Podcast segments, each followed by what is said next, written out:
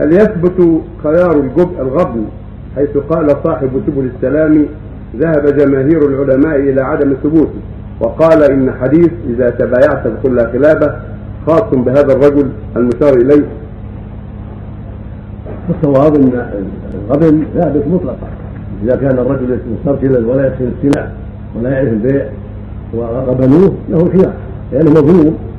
والنبي صلى الله عليه وسلم بين أن الظلم محرم وأن يصلح المسلم ان يظلمه ولا يسلمه فالواجب على المسلمين أن لا يخدعوا إخوانهم ولا يظلموهم وأن يبيعوهم بالبيع المعتاد.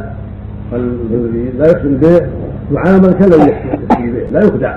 فإذا خدع فهو مظلوم فله خيار عند الحكام.